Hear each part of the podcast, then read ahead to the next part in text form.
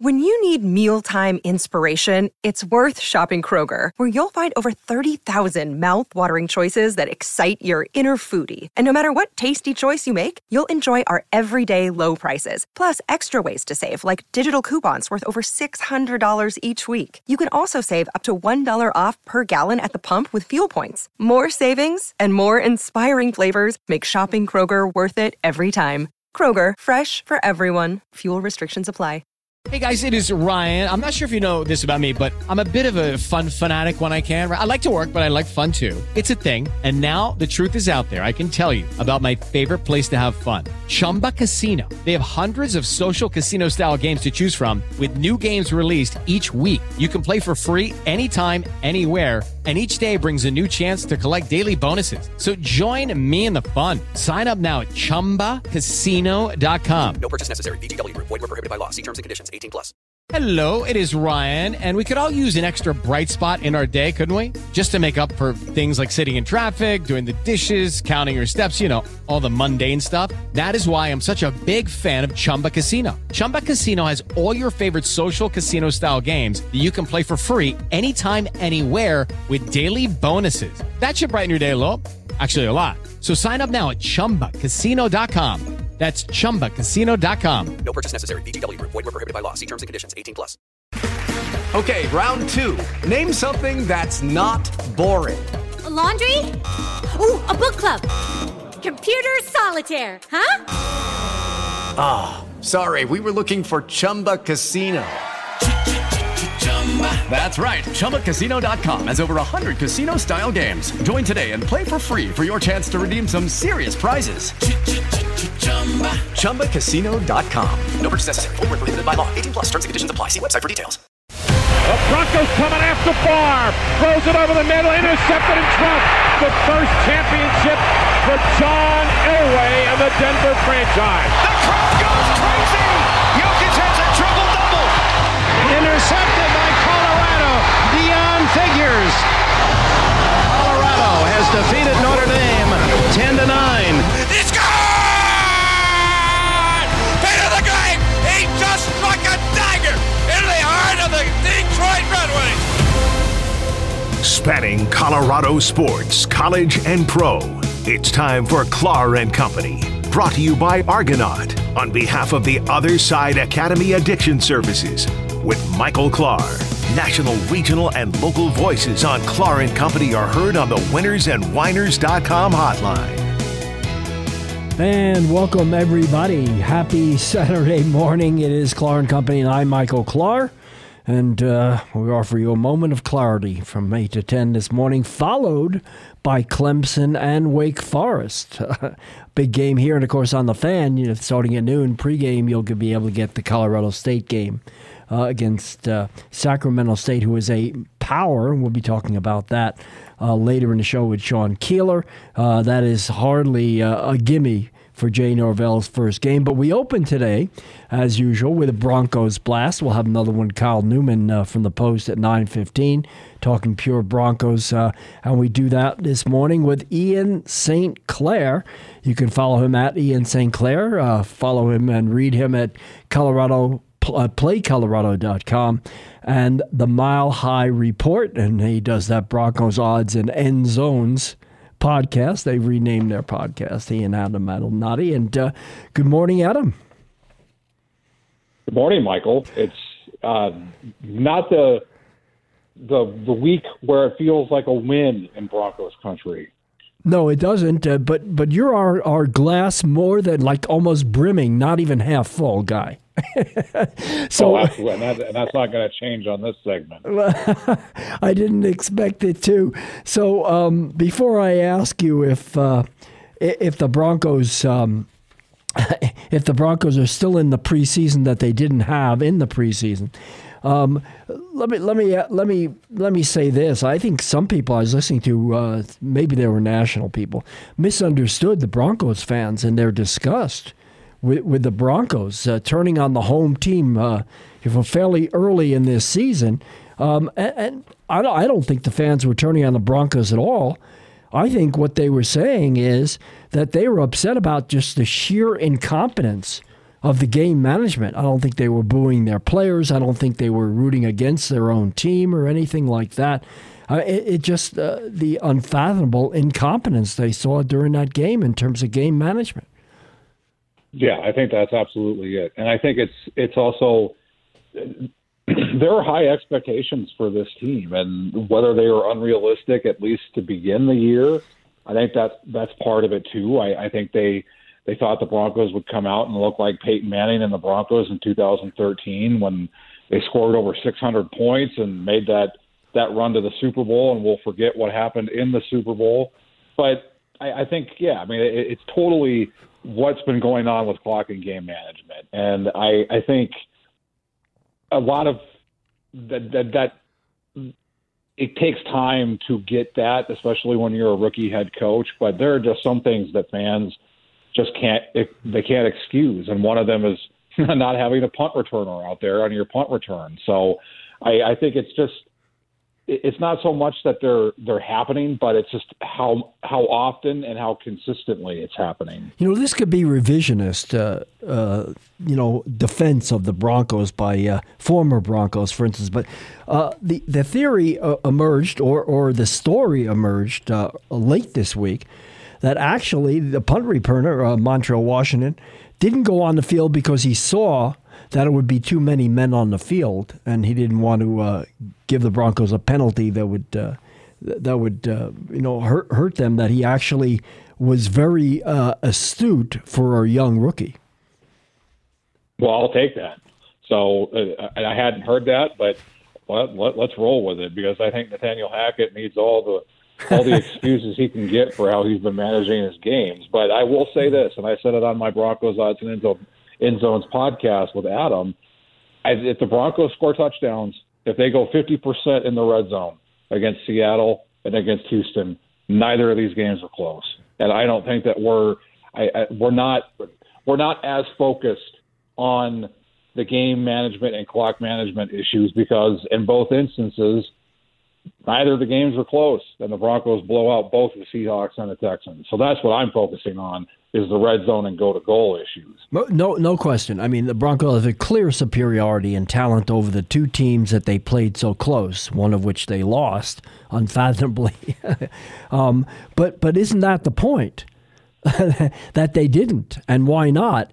And in one case, in the Seattle case, it's not all Hackett's. It's not even primarily Hackett's fault, in my opinion, because they do give the ball to the running backs on the one yard line, and both fumble and and that's not something that shocks us about. Uh, about Melvin Gordon, but it does a bit about uh, Javonte Williams. But in both cases, there he did use the running backs. He did do the right thing, uh, and they still didn't execute.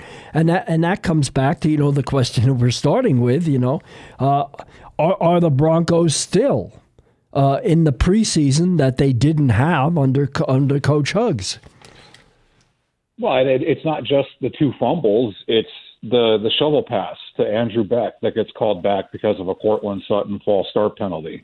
It's two touchdowns that are basically toenails with the second foot out of bounds. It's the the other near tight end catch against Seattle. So I mean, it's not like they're that far away. And it's not like I mean, the, the, obviously the two fumbles. One of them I think was caused because Quinn Meinerz got hurt and Graham Glasgow got blown up on his play, and I think it was the Javonte Williams fumble. So, eh, in terms of the penalties, that's where you can say that they're still in preseason mode. But I think the execution has been there. They've just been incredibly unlucky on some of these red zone and go to go situations. And I think at some point that has to flip. And I think it happens this Sunday night. But the penalties obviously needs to they need to be addressed. They need to be cut down. But the the offense is one of the best in football in terms of drives, uh, yards per drive. They're able to move the football at will against either defense against Seattle and Houston. It's just a matter of finishing drives now. And then Ejiro Evero's defense has been phenomenal. After that first half against the Seahawks, they haven't given up a touchdown. So it's right there for the team. It's just a matter now of finishing it off. basically putting a bow on it, and you do that by scoring touchdowns. Okay, you know, but the, but the problem with all of that is these were two teams where the Broncos had a serious advantage in talent, uh, and and especially uh, at quarterback and they and, and they were life and death with both teams, and they didn't play well, and they made the mistakes that you you you may you probably wouldn't have made hardly any of those if you have a preseason, a normal preseason where guys hit and guys are in football shape, not just in good condition. Uh, and now they play a team that that arguably I would say has more talent than than they do uh, and and has just gone back to a veteran quarterback that, that takes them to championship games, to their division champion, you know, to their uh, their conference championship game. Uh, Broncos hurt by injuries, decimated in some cases, missing key players. Here's a team that got better because of injury, because Trey Lance's learning curve is cut short. He's not on the field, and you got a guy who wins who is in there who can do the job. He may not be a Super Bowl winning quarterback, but this is a much better team with with, with Jimmy Garoppolo at least first half of the season, uh, and this is this is a whole other deal. So you actually think they wake up against a terrific offensive and defensive team. This is a team that two weeks ago lost to the Bears. Are we focused on the 49ers because they blew out the Seahawks and forgetting about what happened against Chicago, or are we doing that because Trey Lance got hurt? So I, I'm looking at it like, okay, so they blow out the Seahawks, but are we forgetting what happened against the Bears? No, so, no, we don't, we're not. But it's the same as the Broncos losing their first game for the same reason. You know, they don't, they didn't uh, prepare in preseason.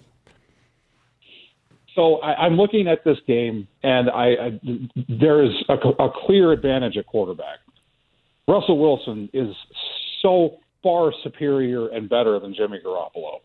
And Russell Wilson knows how to play against the San Francisco 49ers. He has 16 wins against this team. In his last five games, he's 4 and 1 against the 49ers with 13 total touchdowns and one interception. With all the focus on the red zone issues, on all the focus on goal to go situations, on clock and game management, the fact that this game is on Sunday Night Football at home, the Broncos are going to put an emphasis on it as they have all week. And I think they are going to look like the team that we thought they were going to look like against Seattle and against Houston. All right, so you mentioned the uh, the good offense puts up yards, and they certainly did against uh, Seattle. Put up yards. They are number seven in the NFL in total offense. Very impressive but 24th in points per game. And that's the only yeah. stat at the end of the day that matters. So, all right, give us the breakdown on this one. Why and where will the Broncos succeed, and what's what's your prediction? I think the Broncos defense, as I mentioned, has been phenomenal after the first half against the Seattle Seahawks. I think DJ Jones, you're going to get Josey Jewell back as middle linebacker. He's going to be there with Jonas Griffith in the middle. I think that's going to really help them make this offense one dimensional because if you take away the running game, you make Jimmy Garoppolo have to throw the football. And when he has to do that, he's not very good, and neither is this offense. That's going to allow Randy Gregory and Bradley Chubb to get off the edge and get pressure on this quarterback. It all comes down to making the San Francisco 49ers offense one dimensional, and I think DJ Jones is going to be able to be the catalyst, the harbinger to make that happen. I think the offense – like I said, they've been able to move the ball at will. I think that's going to continue against this defense because Russell Wilson knows how to have success against the San Francisco 49ers. Sounds like Jerry Jeudy and Pat Surtain are both going to be playing. I think that's huge for this team, especially Jerry Jeudy. KJ Hamler is going to be playing. If the Broncos on their first possession, I would love for Nathaniel Hackett to call up a deep shot to KJ Hamler, complete the pass, you get the you get the crowd fired up, you get the offense getting some confidence. I, I just it feels, and I'm not just being a Broncos homer. This feels like a Broncos game that comes together, and they rout the 49ers. I'm not saying that it's going to be close. I think the I think the Broncos put it all together and do what they should have done the first two weeks. Mile High would be deafening if he opens up with a big long shot down the field and Hamler brings it in. What's your score? I have it 31-17 Broncos. I, I think the way the defense has been able to play and keep the, the opposing offenses at bay, if they can make the the 49ers one dimensional, which I think they can with DJ Jones and Josey Jewell. And the offense is going to be able to finish drives. I have it 31 17 Broncos. All right. Wow. Bronco fans are once again cheered by your glass uh, brimming, not not just half full. Uh, and and uh, frankly, I think the 49ers win a close one here, but we'll see. Ian, always a pleasure. We'll uh, we'll compare notes next week. Thank you. All uh, the the glass will either have been empty and and toast full, or it'll have been thrown against the wall. Yeah, broken in the fireplace. Okay, thank you. All right, uh, we follow this with Midwest One Bank's kicking it with Kiz. Mark Kiszla and I debate when Kiz asks uh, four teams in our dusty old Cowtown spent nearly uh, $800 million this year on players to be face of the franchise. Rank them. Bryant, MacKinnon, Jokic, and Wilson. Who's the most valuable? You're listening to Clar and Company with Michael Clark, Saturday mornings at 8. Presented by Argonaut on behalf of the Other Side Academy Addiction Services. All guests on Clar and Company are heard on the winners and whiners.com hotline.